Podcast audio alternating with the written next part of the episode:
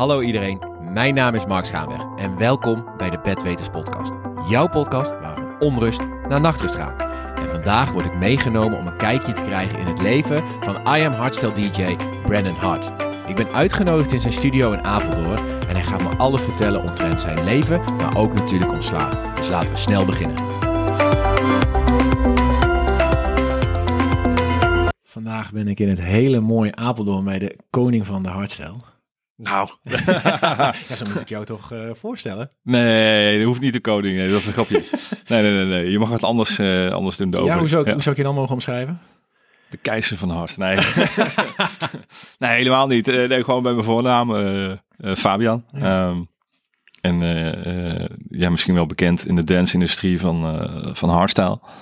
dat is een, een, muziekstroming die, die valt onder elektronische muziek. Um, ja, wat valt erover te vertellen? Ik uh, ben normaal 250 dagen per jaar van huis. Reis de hele wereld over. Ga door drie, vier verschillende tijdzones in een, in een weekje. Doe shows van mensen tot uh, 40, 50.000 uh, ja, bezoekers. Dus grote, grote shows. En uh, het jaar vliegt voorbij normaal. Ja, dat geloof ik best. Ja, ik denk voor veel mensen als ze dit horen een droom. maar ze vergeten denk ik niet hoe hard het werken is en nou ja, de uurtjes slaap, schiet hij er dan bij in? Ja, um, wil je eerst antwoorden op het eerste of het tweede? De droom of, of de slaap? Dan beginnen met de droom. Nou, nou de droom is absoluut wel uh, als kind.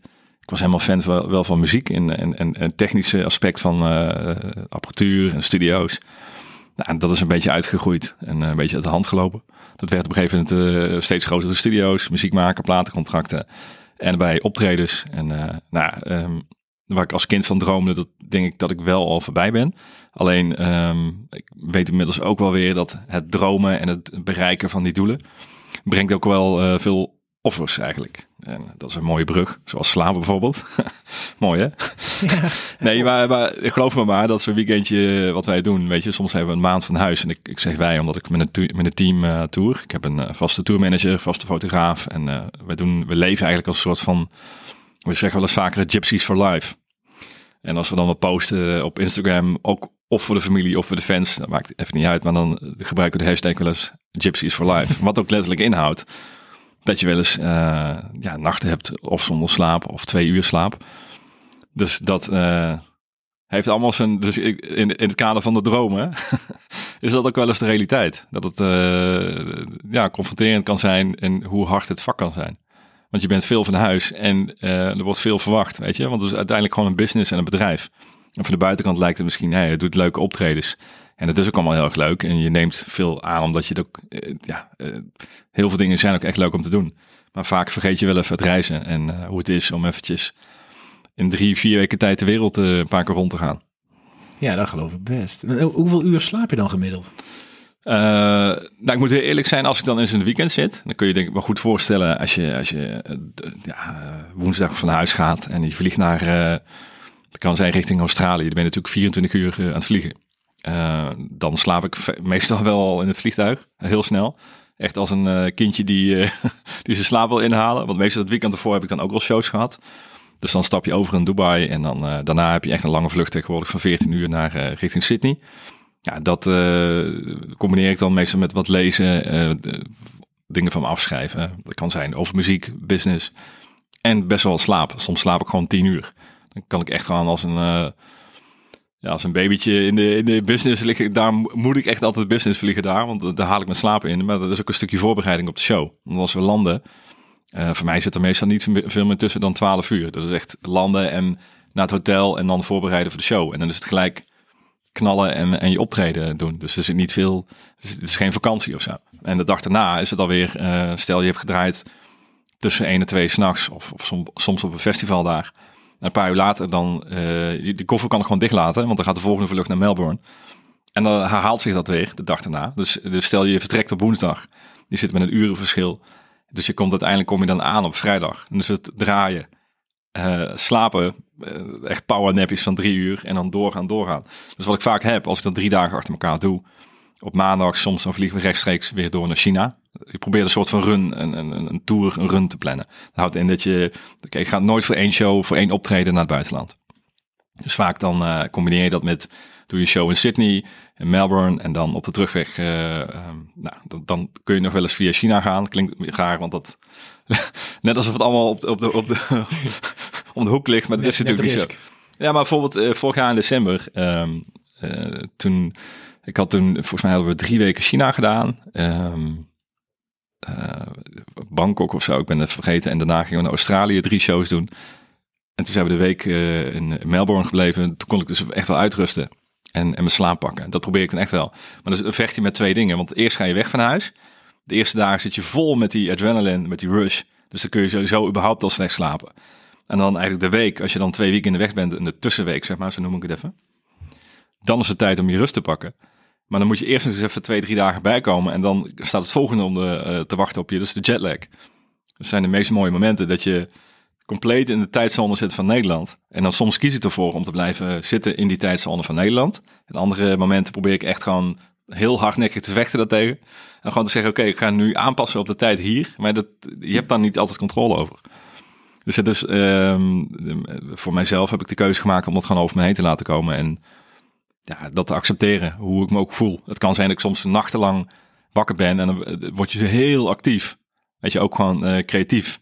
Dus dan, dan, dan kan ik dat wel uit willen zetten of, of gaan wandelen midden in de nacht ergens in China of in uh, whatever in Australië. Maar soms is het gewoon wat het is en dan accepteer je dat. Dat is wel uh, bijna een hele podcast, joh. ja, nou, uh, dat was het dan. nee, maar de, de, allereerste keer, kan je ja. je nog herinneren? De allereerste keer... een grote show? Um, Kijk, want ik hoorde natuurlijk nu, hè, je bent nu omgegaan met jetlag, hardnekkig. maar hoe, hoe ging dat de eerste keer? Heb, heb, je het jezelf aangeleerd? Heb je van iemand geleerd met betrekking tot slaap? Of is het echt nee, erg? Ik was... Um, kijk, de allereerste keer dat ik echt ver ging vliegen was 2003, 2004. En was ik naar, uh, naar Chicago en toen merkte ik al van wow, dat urenverschil. Ik ben er heel gevoelig voor. Uh, ik kan er eigenlijk totaal niet tegen. Ik ben uh, helemaal van slag. Dat, dat, dat, is echt niks voor mij eigenlijk. Terwijl ik dan het grootste deel van het jaar van, van huis ben. Het gekke is dat je dan... kijk, de eerste paar jaar ben je natuurlijk zo gefocust op dat optreden. En, en, en mensen verwachten iets van je. Je wordt best wel. Ja, voor, worden serieuze bedragen betaald. En uh, je verkoopt ook serieuze tickets. Je moet je voorstellen, als jij uh, naar Amerika vliegt, je gaat richting LA of Chicago. Nee, je bent toch al snel een half dag onderweg. En je moet daar gewoon de show rocken. Gewoon heel simpel. En zorgen dat mensen, dat vind ik belangrijk. Ik, ik ben daar wel met een missie, zeg maar, om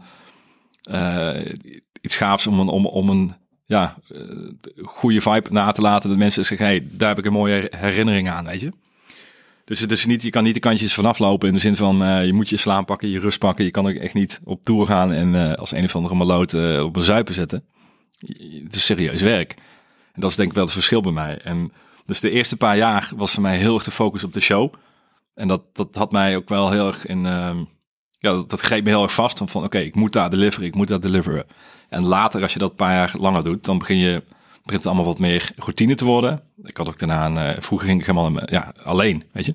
Zat ik ook naar Chili de eerste keer. Uh, dat was nog gewoon economy. Dan zit je gewoon, ik weet niet hoeveel uur, 18 uur ook in het vliegtuig nog een keer overstappen in Spanje.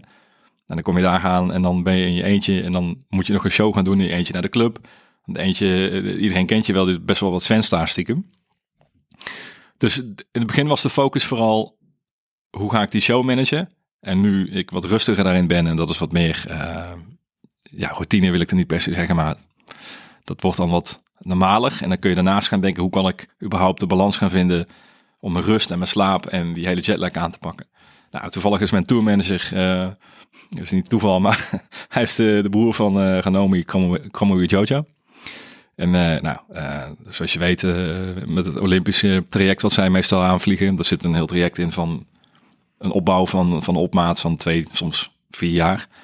Ja, en regelmatig kijken wij van hoe, wat kunnen we daarvan leren en hoe kunnen we in godsnaam met die hele jetlag omgaan. En ze hebben helemaal protocollen. Ik weet niet of ik allemaal geheime dingen nu vrij, maar dat ze ramen afplakken, weet je, van ja. daglicht. En, ja. Uh, uh, Lichtbril waarschijnlijk. Ja, ja allemaal dat Eten, soort... ja, en nou zover gaan wij er niet in. Maar wat we wel proberen te doen is ja, toch wel soms in het ritme mee te gaan en, en ervoor te kiezen dan. En dan merk je wel als je dat als een team doet, dat het ook veilig is. Ja. En als je in je eentje bent en, je, en dat vind ik het moeilijkste, je kan ook heel gaan piekeren. Juist daarom dat je hersenactiviteit vol aanstaat. En dan ga je toch nog even naar huis bellen. En dan, ja, dat, zijn- dat zijn wel keuzes die je moet gaan maken. En bewustig. Maar ik merk gewoon bij iedere, iedere trip. eh, want je kan, zeg maar, deze kant op vliegen. En Ja. de andere kant op vliegen. En Dat betekent, kijk, als ik naar Australië ga of naar Amerika, dat zijn natuurlijk twee andere kanten. Ik heb zelf ook als ik naar Zuid-Amerika ga, heeft dat een heel ander effect op mij. Dan als ik naar Australië vlieg. Dat is puur gewoon voor mij ook, dat klinkt raar, maar ik ben zelfs gevoelig voor hoe de zon dan opkomt. Eh, hoe lang de dagen zijn, dat heeft allemaal effect natuurlijk. Ja. Je, je gaat in één keer van een, ja, ik heb al niet echt heel veel structuur dan in Nederland, maar dan ga je in één keer naar een ander land toe, waar het, het compleet andere eh, seizoen is. Ja, ja, en natuurlijk ook qua tijden. En zonlicht. Ja, Ja, voor elke dag die je een uurtje jetlag is een dag herstellen. ja en, en, en daarin merk ik gewoon dat je kan eigenlijk niet de vinger erop leggen. Ook al kies je bijvoorbeeld wel van, ik zeg van, ehm, ik denk het grootste effect bij mij is of je dan landt in de ochtend of de avond of de middag. Als je dan, eh, stel ik vlieg naar LA, je komt in de middag aan en dan wordt het, kan het toch wel, wel eens vrij vroeg, eh, rond een uurtje of zeven is dan eh, meestal de zon onder. Als je, in januari dan, vaker vliegen we in die periode ook naar LA. En dan zit je soms heel erg fijn in het ritme al.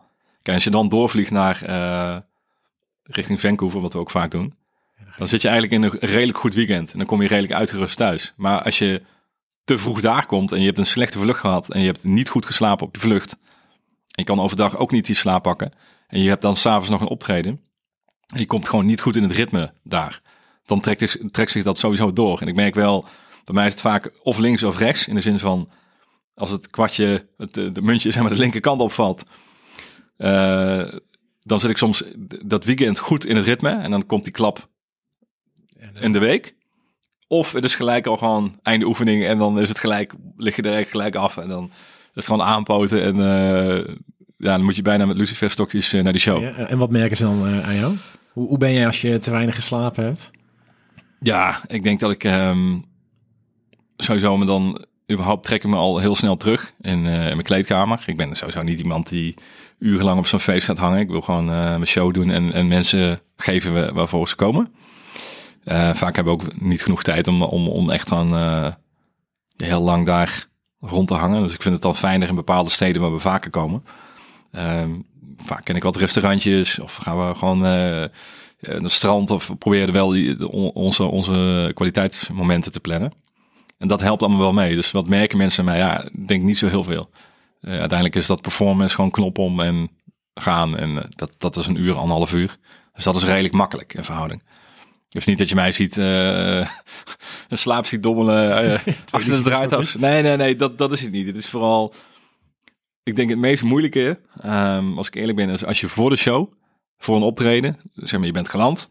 en het kan zijn dat je heel moe bent en dan nog een uur gaat slapen, of twee uur. Dan zit je in een hele diepe slaap. Als je dan wakker wordt ja. en dan moet het gebeuren, dan heb je echt wel een paar uur nodig. En dit is er soms niet. Dus dat is het grootste risico, is gewoon dat slaapje pakken voor de show. En, en hoe ga je dan om als je toch kiest om uh, lekker te kwijlen in bed? Want waarschijnlijk ga je uh, gas uh, het kussen in. Ja, ja, ja. Hoe kies jij jouw, of wat is jouw, jouw, ja, jouw focusmoment richting, richting die stage? Heb je een bepaald, hè, Nadal heeft altijd het flesje water op dezelfde mm -hmm. manier en op een lijn neerzetten. Heb jij ook iets voor jouzelf wat altijd jouw focus is? Ja, ik denk, denk voor ons is het belangrijk om um, ja, een half uurtje voor aanvang daar te zijn. Ik hoef zelf ook niet te veel te zien van die club. Daar ga je heel van uh, nadenken. Va vaak zijn het clubshows die je veel achter elkaar doet en dan een grote feest. Dus daarom zeg ik, refereer ik naar die club. Um, dan probeer ik backstage. Ja, meestal doen we gewoon een drankje. Dat is ook echt niet zo dat we daar als een stel alcoholisten losgaan. Um, maar soms is het wel raar, want als je dan in een andere tijdzone zit, dan zou je praktisch bij je ontbijt gewoon uh, een drankje aan doen zijn, als je ter terugrekent. Maar je gaat wel mee in de, in de tijdzone van, van ja, wat daar gebeurt. Mensen zijn op stap, dus je probeert wel... Ja, ik probeer me meestal gewoon een soort van in de, in de, in de, in de vibe te komen. Weet je, de, de, en op te bouwen naar die set en dan in één keer bam, alles te geven. Dat is een beetje mijn eigen ritueel om me voor te bereiden. Oké, en, die, en die laatste vijf minuten? Is het dan uh, rennen naar de wc of... Uh... Nou, nee. Nee, nee, nee, zeker niet. Rennen naar de wc, welke... Paardenplasje, even zenuwplasje? Nee, nee, dat niet, nee. Gewoon gaan? Ja. Mooi man. En je vertelde net in het begin, hè, je hebt je droom al een beetje bereikt en je hebt offers moeten maken. Nou, een van die offers is slaap. Maar merk je nog meer offers waar je van geleerd hebt? Puur lichamelijk uh, offers uh, qua de optelsom. Ja, ik denk wel, als je dit... ik ben nu 38, maar dat ga ik niet op mijn 60ste doen. Sowieso zou dat er heel raar uitzien. Nou ja, ze staan wel in het publiek altijd nog uh, boven een 60ste. Oh ja, ja zeker. nee, maar uh, kijk, dit kun, dit kun je gewoon... Uh, ik, ik, denk dat het gezond is voor mij om dat nog tussen aanhalingstekens... Um, dat ik dit nog een jaar of vijf wil doen. En dan, dan heb ik het denk ik ook wel allemaal gezien, ja. Want ja. al de hotels, alle hotels zijn hetzelfde. Heel veel steden zijn hetzelfde, want het is, het is geen vakantie. Het is wel gewoon werken. En, en kijk, ik vind het vak heel mooi, maar het reizen is heel zwaar. En vooral wat we net over hadden. Kijk, als jij hem, ik, ben, ik heb er zelf voor gekozen in 2013 om de koolhydraten uit mijn, zoveel mogelijk, ja, eigenlijk carb-free te gaan eten. Toen was ik ook 20 kilo in een korte tijd afgevallen. En dat is altijd mijn struggle geweest. dan merk je dat je weer een tour bent, dan laat je dan een tijdje los. En nu bijvoorbeeld, vorig jaar heb ik dat weer heel fanatiek opgepakt. Iedere dag wandel ik dan een uur.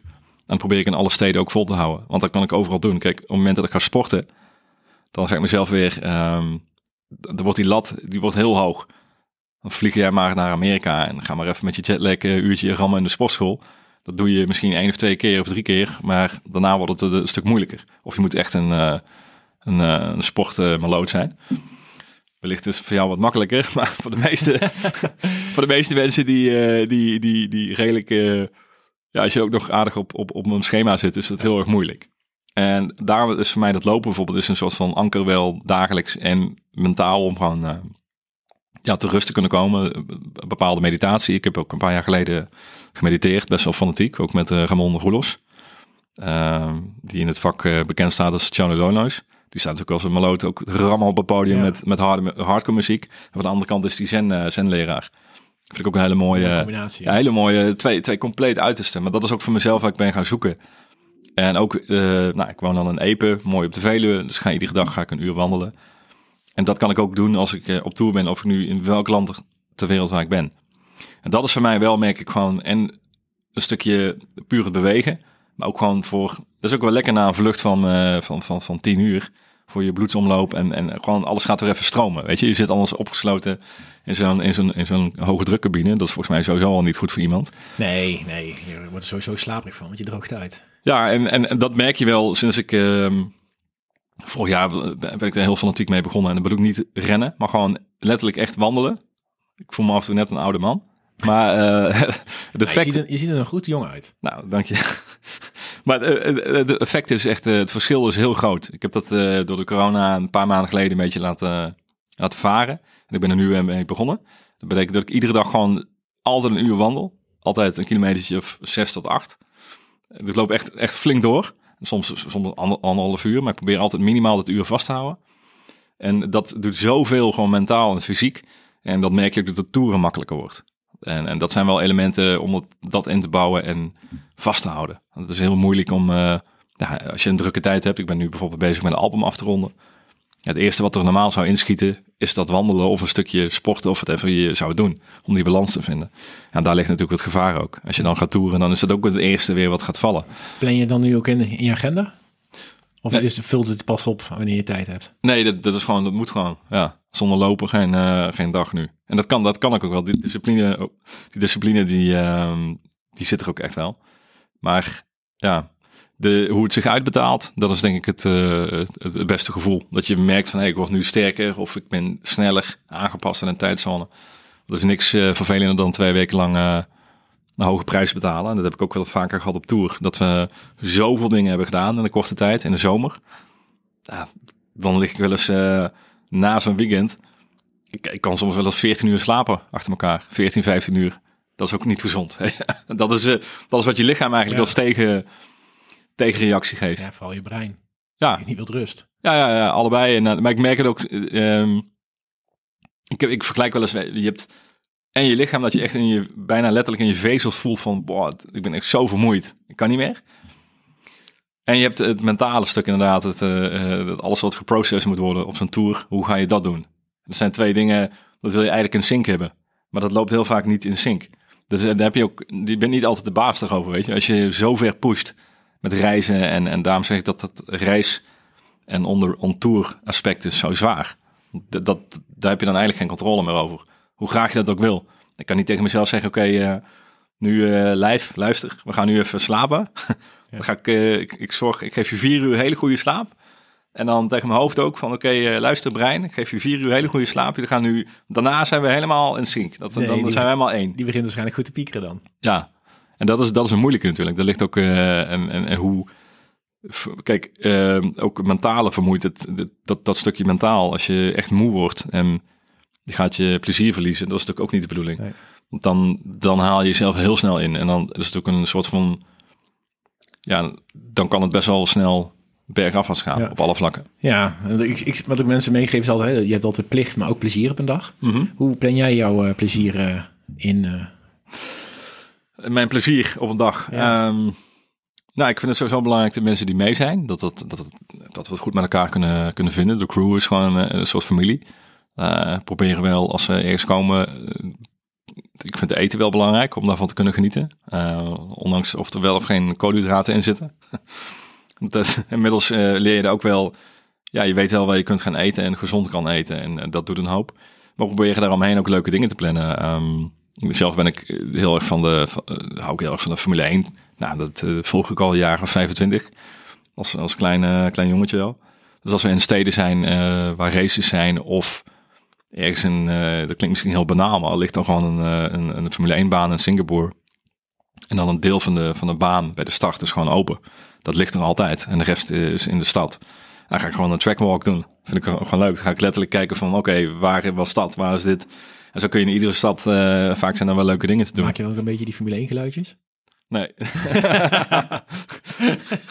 nee, nee, nee, nee, zo erg is het niet. Maar het is wel heel mooi om, ja, wij, reizen een beetje hetzelfde wat, wat de Formule 1 circus doet. We maken, komen een beetje in dezelfde steden. En uh, dat zijn een beetje van mezelf, uh, ja, de treats of zo. Dat probeer je naartoe te leven. En het mooiste is dat we een paar keer hebben gehad. In 2018 was dat volgens mij dat jaar uh, waar we in de buurt van...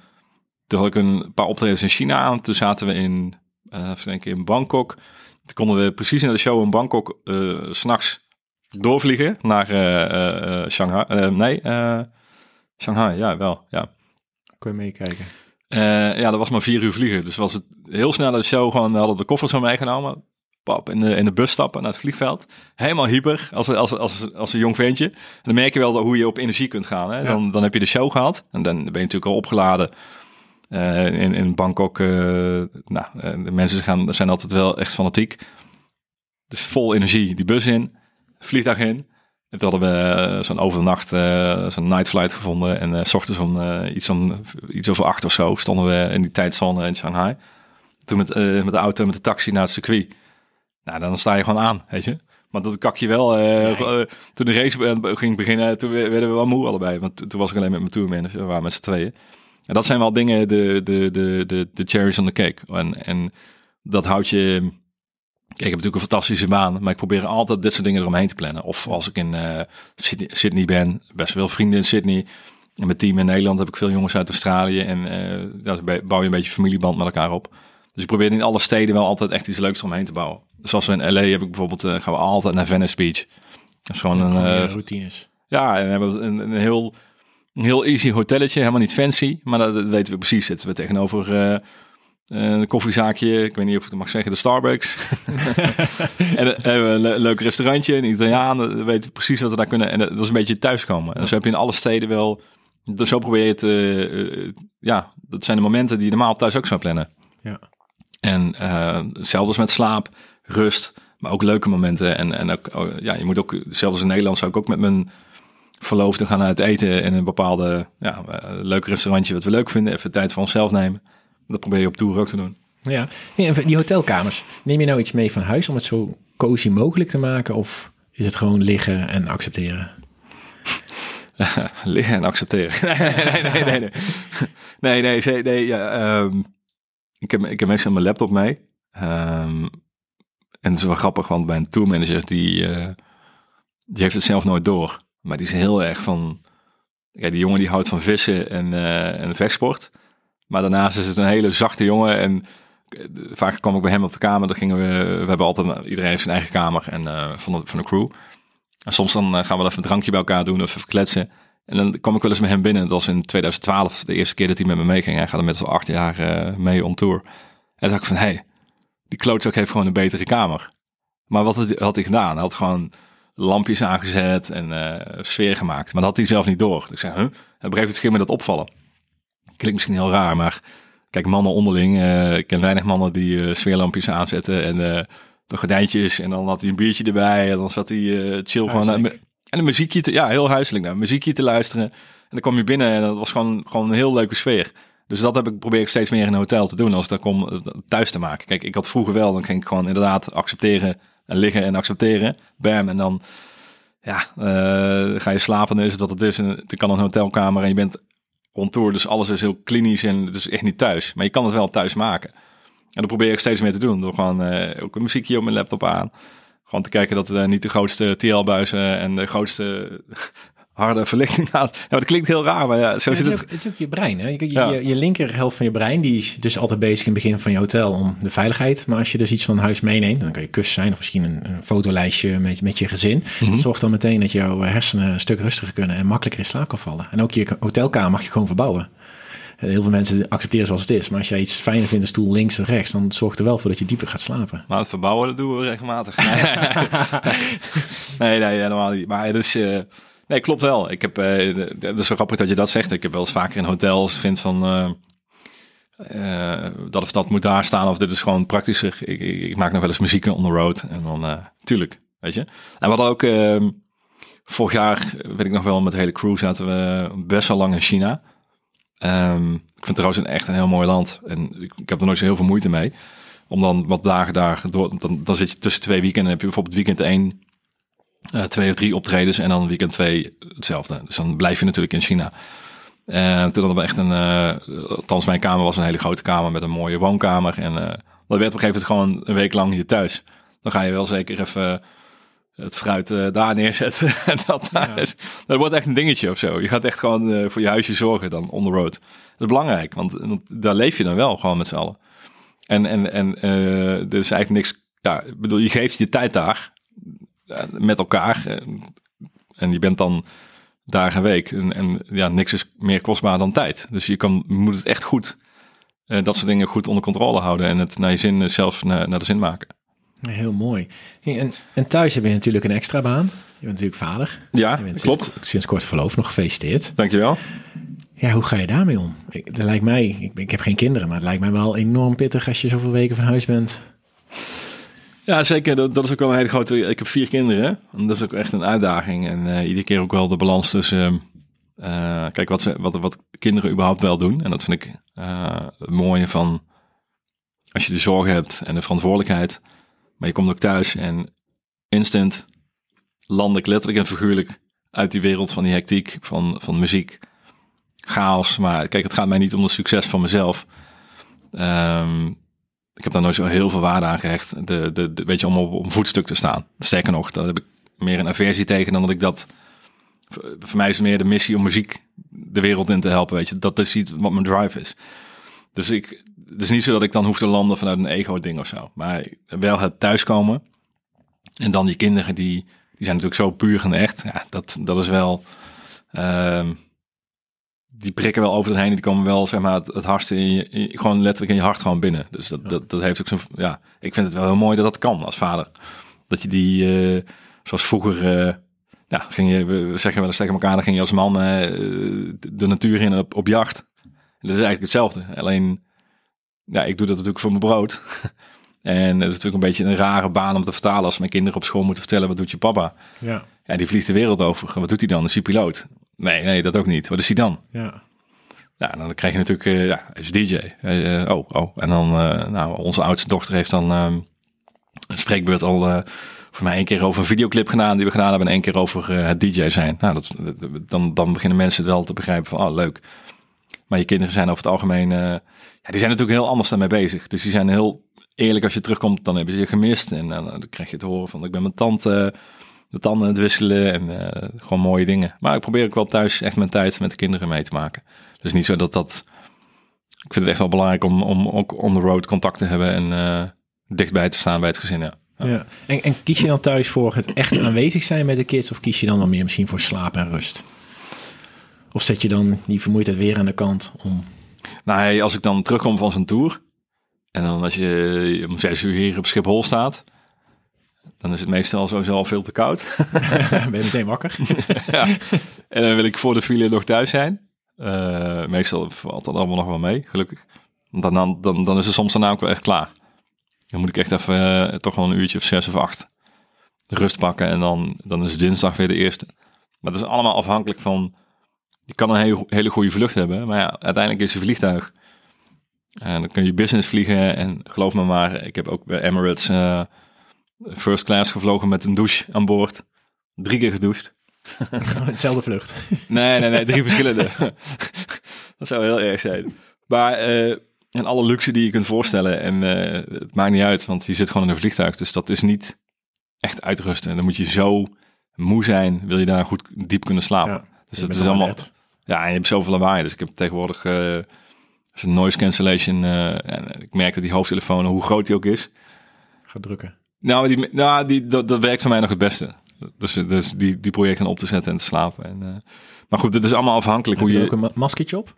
Nee, nee, nee, nee, joh. Dat, uh, nee. Dan ben ik helemaal afgesloten van de wereld. Dat is wel goed voor je slaap. Ja. Meestal lig ik uh, op mijn buik. Nee. nee, ja, dat kan.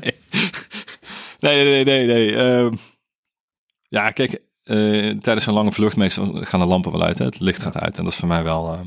Nou.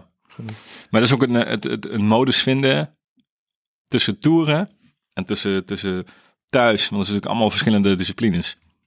Als je op tour bent, dan weet je dat je en echt in, in die adrenaline rush zit. Dus je moet sowieso je momenten plannen om ten eerste ja, dat, dat na een show moet je het ook weer kwijt. Dan moet weer een soort van afbouwen, weet je. Je staat natuurlijk helemaal aan.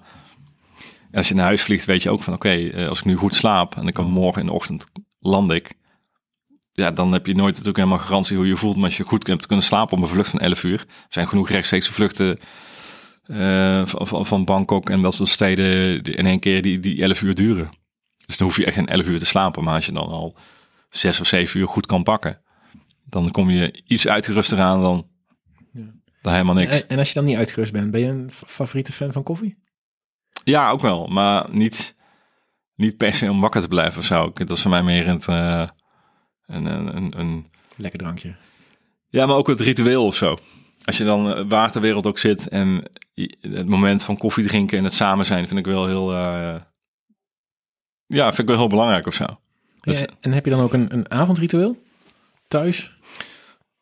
Ja, moeilijk te zeggen, want Kijk, nu ben ik natuurlijk vanaf maart al thuis. Dus nu komen de rituelen. Ja, merk je, merk je, natuurlijk is het onrustig qua werkgebied. Nou ja, ik ben ook de gast geweest in het Sigo uh, bij je. Stond ik op de laatste rij uh, mooi te houden, wat heel mooi was. Uh, maar merk je nu dat er meer rituele routine erin komt? Ja, sowieso wel. Ik merk nu dat ik het heel fijn vind om um, um, eigenlijk toch wel tussen 12 en 1 uur te slapen. in een vastig ritme te komen. En dat mijn lichaam, dat vraagt er ook echt om. ik merk gewoon als ik nu richting einde van de dag kom. Uh, Zie slaapdruk op. Ja, dat begint gewoon op te bouwen. En ik merk gewoon, oké, okay, dit, het gaat eigenlijk veel beter. Het zou veel gezonder zijn om niet zo te toeren. Dus er is nog hoop voor mij. Maar uh, het heeft allemaal te maken met, met, met gewoon uh, regelmaat. En hoe meer regelmaat je kan creëren. Kijk, op tour ga je er toch een soort van artificial ja, je probeert zoveel het... regelmaat te creëren en onregelmatig. Ja, maar dat kan eigenlijk helemaal niet. Want je hele lichaam staat natuurlijk uh, op zijn kop. En, en, en dan het mentale aspect. En je weet dat je moet uh, performen. Dus je, van alle kanten heb je prikkels, indrukken. En dat moet allemaal verwerkt worden. Maar je weet ook nog dat je nog moet presteren. Dus je, probeert, je verwacht dingen van je lichaam. Wat, wat, ja, hoe ga je dat, hoe ga je dat in godsnaam channelen en zorgen dat je dat onder controle krijgt. En daar zit ook hoe, hoe meer het aspect, en dat merk ik. Uh, nu ik thuis veel meer thuis zit hoe meer ik bezig ben met, uh, of eigenlijk hoe minder ik ermee bezig ben en het gewoon laat gebeuren, hoe beter ik eruit kom zelf en me, me steeds fitter voel. En hoe meer je dat geforceerd zoekt. Je hebt er geen controle over. Nou, en ik merk, ja, dat is eigenlijk wel de, de, de, beste omschrijving. En merk ik ook aan mijn, aan mijn tourmanager. Die, er zijn natuurlijk twee totaal verschillende personen. En toch soms zitten we heel lekker in, in, gewoon in, in, in het moment, in de flow van een tour. En dan zeggen we ook alle, allebei wel eens, wel eens één keer gedaan en twee weken tijd vertrokken we in, uh, vertrokken dan naar Amsterdam. En vlogen naar uh, New York, dat is maar een uurtje of acht. Optreden gedaan, een beetje van de stad nog kunnen genieten de dag ervoor. Was super mooi daar. Uh, de, Central Park was zelfs, de vijver was bevoren, echt filmisch. Nou, daar de stad nog even in. Dag daarna vlogen naar LA, dat is volgens mij ook een uurtje of zes en een half nog. Daar was het super echt super heet op dat moment. Allemaal in twee weken tijd, hè? Daar een optreden gedaan. Uh, nog een dag, volgens mij, of twee studio. Nou, dan hadden we totaal geen jetlag, helemaal niks. Voelden ons echt kip lekker, wat uniek is. Uh, toen zijn we doorgevlogen naar uh, Melbourne. Daar was op vrijdag de training van de Formule 1. Daar kwam ik achter, want toen volgde ik een tijdje, was 2014, iets minder op die, in die periode. Maar toen zijn we gelijk doorgegaan naar de vrije training. Uh, smiddag zijn we nog gaan lopen in de stad. Optreden gedaan. Uh, zaterdagochtend door naar Sydney. Hetzelfde weer herhaald en uh, show gedaan. Bondi Beach. Gewoon, het was bijna een huwelijksreis. Met alle toffe dingen die we gezien hebben. En daarna terug via Londen naar Nederland. En dinsdag stonden we weer, dinsdag, woensdagochtend stonden we weer in, in Nederland. En super fris compleet gewoon de twee meest gelukkige mensen die ik kon verzinnen. Uitgerust. En de hele week stonden we nog steeds aan en waar, zaten we perfect in het ritme. En dat was ook wel een beetje omdat we in de hele vibe van die tour zaten. Terwijl je van New York, LA, Melbourne vliegen natuurlijk de andere kant op dan normaal. Het is toch de mind, hè? De geest. Ja, ook. Ja, en dan zit je er zo, precies, je zit er zo lekker in dat je het gewoon, het komt gewoon over, je laat het over je heen komen en je bent niet bezig geforceerd van ik moet dan, dan, dan rusten. En dat is wel een ding. Maar goed, dat klinkt nou allemaal heel idyllisch van, oh wauw, dat is mooi. Maar soms kom je ook echt in een land en dan is het uh, ja, eigenlijk vrijwel vanuit de vlucht door naar de show. Ja. Optreden doen. Nou, dan is het echt niet, niet meer lachen hoor. Dan is het wel echt afzien. Ja. En ja, maar ja, nu natuurlijk een hele andere tijd. Mm Hoe blijf je nu positief en je geniet natuurlijk nu van die routines. Je hebt meer tijd met de kinderen. Dat zie ik ook op jouw social media voorbij komen, wat heel mooi om te zien is. En ik zie ook, ja, ik zie in je ogen als gedragstherapeut, zie ik ook echt iemand die aanwezig is bij zijn kinderen. Mhm. Maar hoe kijk jij nu naar de, ja, hoe ga je om met die onrustige toekomst? Ja, kijk, um, voor mij, ik denk sowieso wel, dat is misschien niet per se antwoord op die vraag, maar dat kan ik wel naartoe bouwen. Um, ik ben 38 en, en ik heb 20 jaar lopen knallen in dat vak. En dan is 2000, eh, ik ben vorig jaar overgestapt van een, uh, partij die mijn boekingen deed, na 13 jaar naar, naar een nieuw boekingskantoor. Wat iets meer in de breedte is. Eigenlijk willen we, hadden we al gezegd dat we minder shows zouden gaan doen. Uh, we deden er rond, rond 140, 150 per jaar. Zo. Dus we hebben al gezegd, we gaan er uh, rond de 100 doen. Dus iets meer op kwaliteit, gezondheid, balans. Dus dat, dat was al, eh, dit was al een soort van, ja, we waren er wel mee bezig, weet je, om het anders in te richten en meer te zoeken naar kwaliteit en de opmaat naar exclusiviteit. Hoe kun je, hoe kun je zorgen dat je, dat je dit werk kunt blijven doen, leuk, leuk blijft vinden en nog een jaar of vijf op hoog niveau kan doen? Want je moet je wel voorstellen, ik denk dat heel veel mensen die uh, hier naar luisteren denken van, ja, goh, wie is die gast dan uh, met zijn hardstyle of zijn harde muziek? Maar inmiddels zitten we wel uh, met mijn sound in de top van de wereld. Ja. Ik sta volgens mij al tien jaar in de, in de top 100 uh, DJ's van de wereld. En in Nederland hoor ik ook echt in de, de top van de top. Ik ga naar Seven Sunday voor je dus. Sorry? Ik ga al naar Seven Sunday. Ja, kijk, mooi.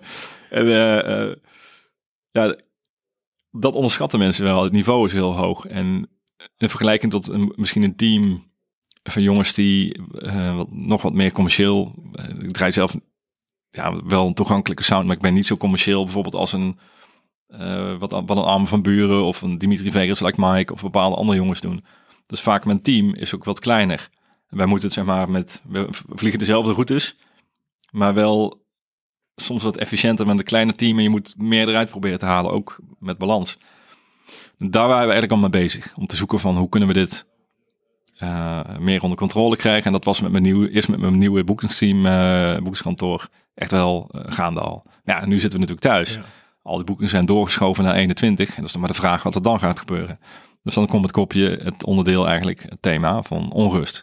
Wat doet het met je? Want je bent eigenlijk gewend normaal gaan, gaan, gaan. Nu merk ik wel dat mentaal en fysiek um, eigenlijk steeds wel meer samenkomt. Dus daar, daar komt meer controle over. Dat, dat geeft ook een heel fijn gevoel. En, en uh, ik heb een heel nieuw studiopand ingericht. Drie, uh, drie nieuwe studio's. Een radiostudio, kantoor. Ik heb een heel team, een heel bedrijf eromheen. Meerdere, meerdere bedrijven moet ik zeggen. En die organisatie en focus daarin, dat, dat was er normaal niet. Normaal gesproken hadden we twee teams. Een beetje het tourteam en het, en het team thuis. Wat, wat uh, ja, dan moet je maar proberen te skypen en een keer uh, facetime onderweg. Dat is bijna niet te doen. Dus daar hebben we heel veel winst in geboekt. Ik heb ook mijn hele team uh, volledig gehouden en niemand, niemand gaat er ook uit. Wij zijn gewoon klaar om meer te gaan knallen zo meteen.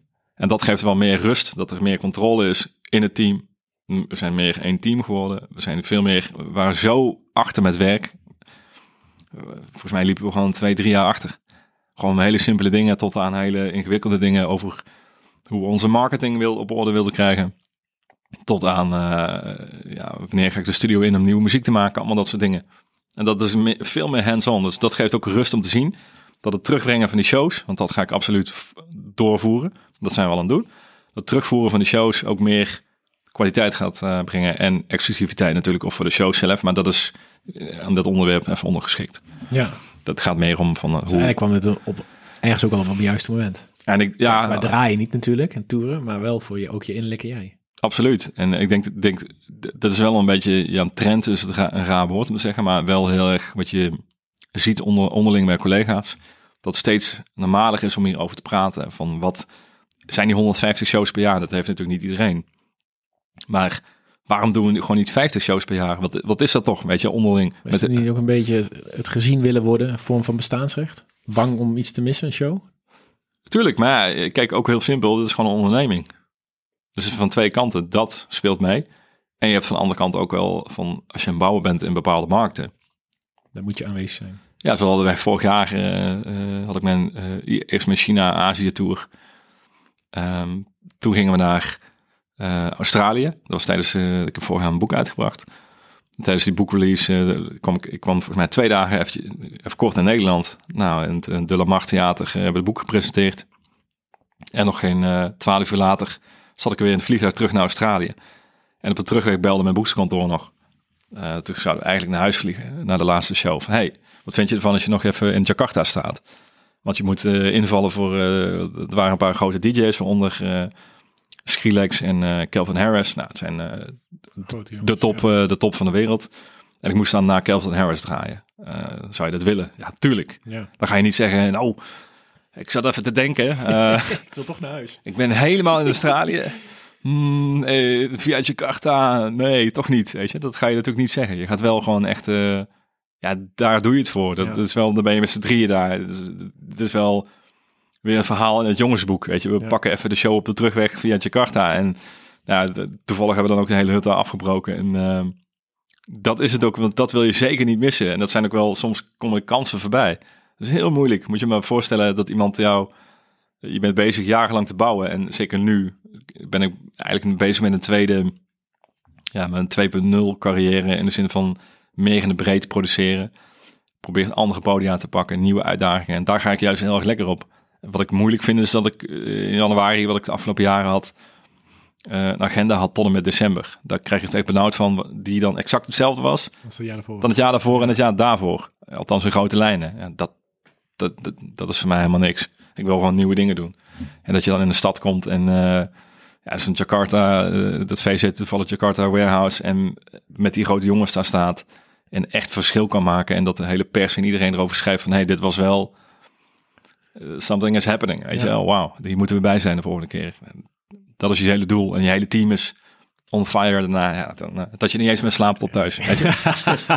ja, het lijkt me zoiets fantastisch moois om, dat, om die mensen uit hun dak te zien gaan. Ik sta natuurlijk altijd aan de andere kant, een beetje mensen weg te beuken, want iedereen gaat alle kanten op. Ja. ja dat lijkt me toch wel eens fascinerend om die, om die mensen aan te kunnen, eh, te zien. ja, maar dat is, een, dat is een mooiste. Vooral, um, daar ligt mijn eigen drive Um, als, je, als je buiten de geëikte hokjes en de geëikte sound kan gaan en dan iets nieuws kan brengen. En uh, nou, je hebt eigenlijk, uh, de, de, hoe moet ik omschrijven, de sound van Martin Garrix, Avicii en uh, Armin, dat noemen ze eigenlijk een beetje EDM. Dan heb je de commerciële EDM met popmuziek en wat hardere EDM. Dat zijn wat, wat meer underground tracks. Nou, en dat is een bepaalde sound die is heel populair geworden wereldwijd op grote festivals. Nou, dan kun je je ook voorstellen, dat is een behoorlijk interessante business waar iedereen opgedoken is. Ja. Dat zit muurvast voor de meeste jongens. Me gewoon achteraan in de rij. Ja, en, uh, want de, alle ja, grote jongens hebben lang gedaan wat ze, waar ze goed in zijn. Uh, en mijn sound is denk ik nou, toch wel twee keer zo hard, laten we het even zo noemen. Maar daartussen zit ook nog een bepaalde... Ja, die ben je nu aan het ontdekken. Ja, en dat ben ik nu aan het ontdekken. En dan merk je wel dat die drive, en als we dit soort shows hebben die ik net omschreef, zoals Jakarta, en dan rock je gewoon, dat, dat, dat viel toen... Kijk, soms kan een show ook niet goed uitpakken. en, en, en, en, maar dit soort dingen waar je je sound dan kan aanpassen. En je, je draait al een set die mensen omarmen en de hele pers in Azië en, en, en iedereen in, uit Oceanië en Azië die toe deed, die was er. Ja, dan merk je wel, oké, hier gaan we echt heel erg lekker op. En dit is waar mijn hart ligt. Dit is waar het niet uitmaakt of je wel of niet in dat vliegtuigje zit, of je wel of niet slaapt. Dat, dat boeit dan allemaal niet meer, weet je wel. En dat is het allerbelangrijkste, dat je gewoon je hart erin volgt. En met veel plezier teruggaat naar Nederland en dan ben je twee maanden opgeladen. Ja. Want eens een optreden en al die andere shows waar je en al die andere optredens en iedere keer dat je naar Schiphol gaat, overal aanwezig was, je tas weer open moet maken. Of hij kan dan wel door de X-ray scannen, mag dicht blijven. Hij moet dan daarna toch weer open. Dat soort momentjes. En je moet je auto weer parkeren, want ik kan echt de route naar Schiphol, dan kan ik met mijn ogen dicht rijden. Uh, maar dan maakt dat niet meer uit.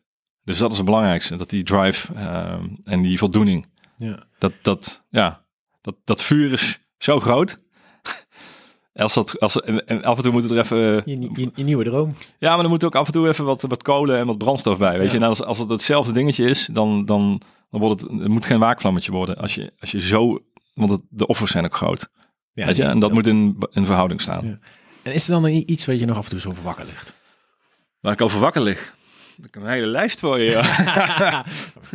nee, ja, kijk, uh, dat is een redelijk zwaar thema, maar daar heb ik in mijn boek over geschreven. Dat mijn ouders zijn allebei heel vroeg overleden. En mijn vader, die is, uh, die kreeg longkanker en die, die was 50 en dat was binnen, uh, binnen negen weken gedaan. En dan kwamen ze op kerstavond, kwam de dokter, uh, belde aan van, hey, dit is het. Als ik jou was, zou ik hier maar van genieten van deze kerst. En dat, dat, was heel snel gedaan. Hetzelfde gebeurde met mijn moeder, maar die had longemfyseem. Die is in 2013 overleden, of 2012, sorry. En uh, ook heel jong, 54. Dat is geen leeftijd natuurlijk. Nee. Nou, er gebeurt er natuurlijk wel veel met mensen om je heen waar de ouders heel jong overlijden. Maar dat zijn wel dingen met kinderen waar je, waar je, waar je gaat nadenken van... Hmm, Oké, ik ben dus en nu veel van huis. En ik heb daarin ja, bepaalde missie waar we net over hadden over dat vuur. Um, Inmiddels weet ik, ik kan niet zonder dat. Dat is echt een stuk, dat heb ik in mijn boek ook, ook meer over geschreven. Waarom dat mijn journey is en waar dat vandaan komt. Um, nu begint dat steeds meer, het klinkt misschien gek dat ik zeg, nou, menselijke aspecten trekken. Dat ik weet van, ja, net zoals nu, het thuis zijn, tijd spenderen met het gezin is helemaal niet, uh, er is niks mis mee, überhaupt niet. Maar het steeds menselijker worden is ook wel heel fijn. En, en het is heel moeilijk om om nee te zeggen, bijvoorbeeld als je 150 boekingen kunt doen, zeg maar nee tegen 50, snap je wat ik bedoel? Ja. Dat, dat, dat element al te begrijpen en te zeggen van ja, die, die 50 boekingen laat ik soort van schieten, maar we gaan wel meer op kwaliteit zitten. Uh, dat is genoeg om over na te denken eigenlijk, dat soort zaken. Om, om daar je balans in te vinden. Dat, uh, dat is genoeg om te onderzoeken. En te genoeg om, om, er zijn zoveel vragen en zoveel, ja, eh, uiteindelijk is het ook je hart volgen erin. Maar je weet nooit precies van alle tijd die ik nu weg ben van huis, dan zie ik mijn kinderen niet. Maar als ik iedere keer thuis zou zitten, weet je ook wel weer, ja, ik heb ook nog... Dat waakvlammetje. Dat waakvlammetje is, ja, dat wordt altijd weer groot, snap je? Dat is altijd weer, wat anders wat op je pad komt. Dus uh, ja, dat zijn de dingen die je bezighouden. Wel mooi, want ik zie je ook meteen helemaal ontspannen. Oh ja. ik zie je helemaal, helemaal rustig. Uh, mooi om te horen. Hey, voor de mensen die ook heel graag jou achterna zouden willen gaan, om het even. Welke tips zou jij ze mee willen geven? Wat jouw, jouw levenslessen? Ja, mijn levenslessen. Um, ik denk het allerbelangrijkste dat alles wat je doet, um, moet oprecht uit het hart komen. Dan wordt het pas succesvol. Uh, nu kun je dat een beetje jinxen, dat. Of jinxen zeggen, nee, het verkeerd. Je kan dat een beetje manipuleren door dat te weten. Ja denk ik. Uh, je kan heus wel succes genereren en, en, en... Ja, succes in Nederland natuurlijk het gevoel dat je krijgt als je iets behaalt. Hè? Ja, en, en wat ik zelf altijd deed was dat die gedachte echt loslaten. De gedachte van uh, voor het waarom, weet je. Ik, ik weet wel waar ik, waar ik naartoe wilde. Uh, maar je ziet heel veel mensen die staren zich blind op de status. Ja. Dat heb ik dus absoluut niet. Dat maakt me echt helemaal niks uit. Uh, toevallig kom ik hier vandaag binnenlopen met een stuk merchandise uh, trui. Het is, het is dat Krij het zei dat je het was, anders was ik gelopen. ja, ja. Nee, maar uh, dat maakt me echt helemaal niks uit, weet je. Dat, ja. Ik hoef niet per se allemaal... Uh. Zeg er ook al, ik noem het even, rijke mensen lopen gewoon wat ze willen. En de mensen die graag rijk gezien willen worden, kopen de duurste, de duurste kleding. nee, we moeten wel vertellen wat ik aan heb, hè. nee, nee, maar dat ja, geeft ook gewoon heel weinig om, weet je. Dat is, dat is wel grappig, denk ik. En dat ik veel meer bezig ben met Um, ja, die drive die, die, die, zit, die zit eigenlijk in de kern, klopt dat? Weet je wat je wil? En als je bijvoorbeeld een, een, een, een hele, ik, ik wil altijd gewoon een, een hit maken. Als kind zijnde, als, als een jonge jongetje. Oh, een hit, wauw, een hit. Um, en nu heb ik vorig jaar twee gouden platen gekregen en uh, daar ben ik echt heel blij mee. Want ik zou denken van, dat doet me niks, maar dat doet me, ik vind ik echt heel mooi, omdat dat stukje erkenning is voor, je, voor jezelf. Ze hangen dan ook op mijn kantoor. Ik hoef ze niet per se hier uh, beneden dus voor jou. in ons bedrijf bij de ingang te hangen van met een lamp erop en uh, knipperlicht kijken, hier hangt hij. Maar dat is echt van mezelf. En meer omdat ik juist dat van mijn gevoel goed heb gedaan. Dat loslaten van het creëren van, van muziek. En dat is een, misschien wel een heel mooi voorbeeld. in 2013 toen was ik heel geforceerd aan schrijven. En ik wilde toen had je wat, wat, wat hardere muziek op de radio, Showtek. Had een paar hits en uh, nou, meerdere jongens die gingen eigenlijk best wel lekker. En in één keer zie je dat die jongens een ander momentum krijgen. Best wel een voorsprong opbouwen. En dat begint natuurlijk als, als, als producer en DJ, ondernemer. Begin je te denken, oké, oké, en ik dan? Weet je, hoe ga ik dat doen? Nou, ik zat heel geforceerd in schrijfsessies. Nou, een schrijfsessie is eigenlijk dat je met verschillende muzikanten samenwerkt. Het kan zijn met een pianist, met een singer-songwriter. En in zo'n sessie schrijf je dan eigenlijk zelf met twee of drie anderen een song. Een liedje. En uh, nou, ik had wat liedjes liggen en dat was allemaal wel oké. Nou, sommige ervan bracht ik uit, andere niet. De liedjes die ik uitbracht, die uh, deden het wel oké. Nou, en toen op een gegeven moment, uh, um, ik had in, door de jaren heen wat contacten opgebouwd, ook in New York, ook met Stargate.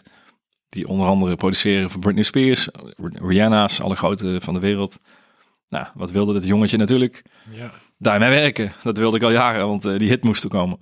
Dus toen heb ik samen met een Nederlandse collega, een bekende uh, producer, Gordon Grootheden, uh, zijn we mee, was ik ook goed, mee bevriend, um, mee naar New York gevlogen. Dan gingen we voor Britney Spears produceren. Hadden we een sessie gepland. Nou, daar moet je wel even de netwerken voor hebben, maar die had ik. Alles viel goed die week. Dus wij gingen muziek maken daar. Nou, iets van vier, vijf tracks gemaakt. Die werden allemaal afgeknald. Maar dat maakt niet uit. Want ik had nog een half uurtje over. Maar dat, die werden pas later afgeknald. Dus even voor je beeld. Hè. En ik had nog een half uurtje over. En uh, toen leerde ik een uh, jongen kennen uit New York. Via mijn uitgever, mijn publisher. Jonathan Mendelson. Uh, woont in Brooklyn. kan ontzettend goed zingen. En had een paar leuke dingetjes samen met een andere act. Dus die kwam voorbij. En in een half uur tijd hebben we een song opgenomen. Imaginary. Het bleek uiteindelijk, dat is mijn, grotere, of mijn grootste song geworden op dat moment. Maar ik was niet bezig, die ochtend, met het maken van die song. Ik was gewoon bezig van, oké, we nemen even wat op, we proberen even wat, gooien wat bij elkaar, we zien wel. En dat, dat viel zo op zijn plek. Dus ik was helemaal niet bezig de rest van de dag met die song. Want in de tweede helft van de dag ging ik verder met die Britney Spears uh, ellende. Om het even zo te zeggen. Ja, dat klinkt heel oneerbiedig, maar zo bedoel ik het niet. Maar ja, het ging... een beetje geforceerd dus. Ja, en, en het geforceerde, want daarom... Dat, daarom... Als slaap. Als je ja. forceert, slaap je niet. En als je overgeeft. Ja, en, dat, en, en maar, maar de grap is dan, de dag daarna ging ik die track luisteren. Dan, uh, toen hebben we nog uh, de tweede, tweede verse opgenomen. En toen ik aan Nederland ging, merkte ik van, dit is gewoon volgens mij echt, dit kan echt, echt iets worden. Ja, ik heb die track nooit meer, de, de, de, de uiteindelijke song is gewoon de demo. Ja. Ik heb nooit meer iets eraan gedaan. Dus in, in een uur gemaakt dat ding is door het dak gegaan. Daar heb ik een gouden plaat voor gekregen. En volgens mij heeft hij 60, 70 miljoen uh, streams op, Spotify totaal. Ja, dat gaat natuurlijk nergens over. En dat is mijn meest wijze les. Het loslaten en dan, dan gebeurt iets organisch. Het gebeurt gewoon waar je bij staat. Positief blijven. Maar je hoeft het niet, ja precies. En dat is de kern denk ik van, van succes. Of het algemeen, in de algemene zin. Natuurlijk het harde werken en ik heb twintig jaar lang muziek gemaakt en mijn sound ontwikkeld en ik weet echt wel wat ik doe. Songwriting. Ik kan eh, tracks mixen, produceren op hoog niveau. Eh, dat durf ik best over mezelf te zeggen zonder... eh, ik, ik weet wat ik kan, kan, kan deliveren. En ik weet ook eh, waarom ik met bepaalde mensen schrijf en wat we, dat het een goede synergie kan zijn. Maar op dat moment komt die 20 jaar kennis, vertaalt zich eigenlijk niet, door, niet in het half uur in muziek, maar door wat er gebeurt. Dat kun je vangen. En de kennis die je die 20 jaar eh, lang hebt opgebouwd, dat vertaalt zich in eigenlijk in een liedje. In, in, in een hele goede song. En dat vind ik het mooiste wat er is. En, en zonder dat je geforceerd in 10, 20 schrijfsessies zit. Of heel lang aan de plaats zit te sleutelen. De, de, de muziek die ik maak, maak ik altijd in een paar uur tijd. Maar ik zoek dat moment op om dat organisch te laten gebeuren. En daar ligt een beetje wat ik bedoelde. Eh, zo probeer ik alles te doen. Het moet gewoon uit het hart komen en anders, anders hoeft het voor mij niet. Ik kan heel... Heel hard komen. nou, die gaan we erin houden. maar maar dat, is denk ik het allerbelangrijkste. Dat het gewoon... eh, het moet oprecht zijn. Ja. Heel gaaf. Ik denk dat we vandaag enorm veel van jou gezien en gehoord hebben. Ik wil je echt bedanken voor jouw eh, wijze les. Nou, graag gedaan. En ja, mocht je een, een sporttrainer mee willen naar het buitenland, dan kun je hem altijd boeken. En je mag zeker een keertje mee. En, eh, Ik ben benieuwd hoe jij, eh, hoe jij het gaat als slaapspecialist. nou ja, dat, eh, dat lijkt me dus echt iets, iets heel moois om... Ik zou het heel graag willen ontdekken, want dan kan je mensen nog Ja. beter in helpen. Oké, gaan we keer kijken als, we, als, als, alles weer draait. Ik ben heel benieuwd hoe jij na vier dagen... Ja, ja, ik ook. Of je dan nog steeds zit te lachen. Misschien ben ik, ja, misschien ben ik helemaal niet gezellig. nou, de grootste, dat is wel de grootste uitdaging. Maar ja, ik ga je zeker nog een keer vragen voor wat tips. Leuk. En hiermee eindig ik de mooie podcast met Brennan Hart. Oftewel, Fabian, enorm bedankt voor deze mooie woorden. En ik kijk uit om volgend jaar, wanneer die tijd weer helemaal back to normal is, om mee op tour te mogen gaan. Om te ervaren hoe het is om weinig te slapen, jetlags te krijgen, I don't know. En misschien kunnen we vanuit daar wel samen een plan schrijven om nog optimale te presteren in deze omstandigheden. Het is nu tijd voor de luisteraarsvragen. En de eerste vraag is van Robin. En die stelt: Is het goed om overdag dutjes te doen? Eh, Robin, het belangrijkste vraag natuurlijk wat je bedoelt met dutjes. Maar mocht je tussen de 7 en 9 uur komen met een goede slaapkwaliteit, dan hoef je overdag niet echt een powernap, dan wel een dutje te doen. Heb je een onrustige nacht gehad, heb je minder dan 7 uur gehad, dan kan het wel eens goed zijn om eventjes een dutje te doen. Nou, nogmaals, maximaal 20 minuten. Het liefst wil je dat tussen 12 en 2. Nou, voor de mensen die in ploegendiensten werken, die een vroege dienst hebben gedraaid, kan het zeker helpen om meteen na je dienst even een dutje te doen, zodat je ook nog iets hebt aan je avond. En voor de mensen die s'avonds werken, pak een dutje voor je werk. Dan heb je wat meer energie om de dag door te komen. Ander is, probeer niet te veel dutjes te doen op een dag, want dat verstoort je slaapdruk. Dus vooral voor de mensen die last hebben van chronische slaapproblemen, geen dutjes, geen powernaps. Die zie ik liefst in de slaapcoaching komen om weer te leren slapen. En de tweede vraag is van Koen en die gaat als volgt. Mark, is het slecht als ik drie keer snoes in de ochtend?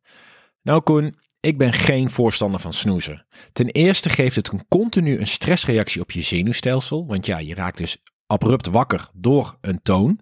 En daarnaast wordt je remslaap verstoord in de ochtend. Dus mijn voorkeur heeft of je slaapt 30 minuten langer met een wekker, of je koopt een wake-up light die ervoor zorgt dat je dus doorlicht langzaam wakker gemaakt wordt, waardoor je meer energie hebt in de ochtend.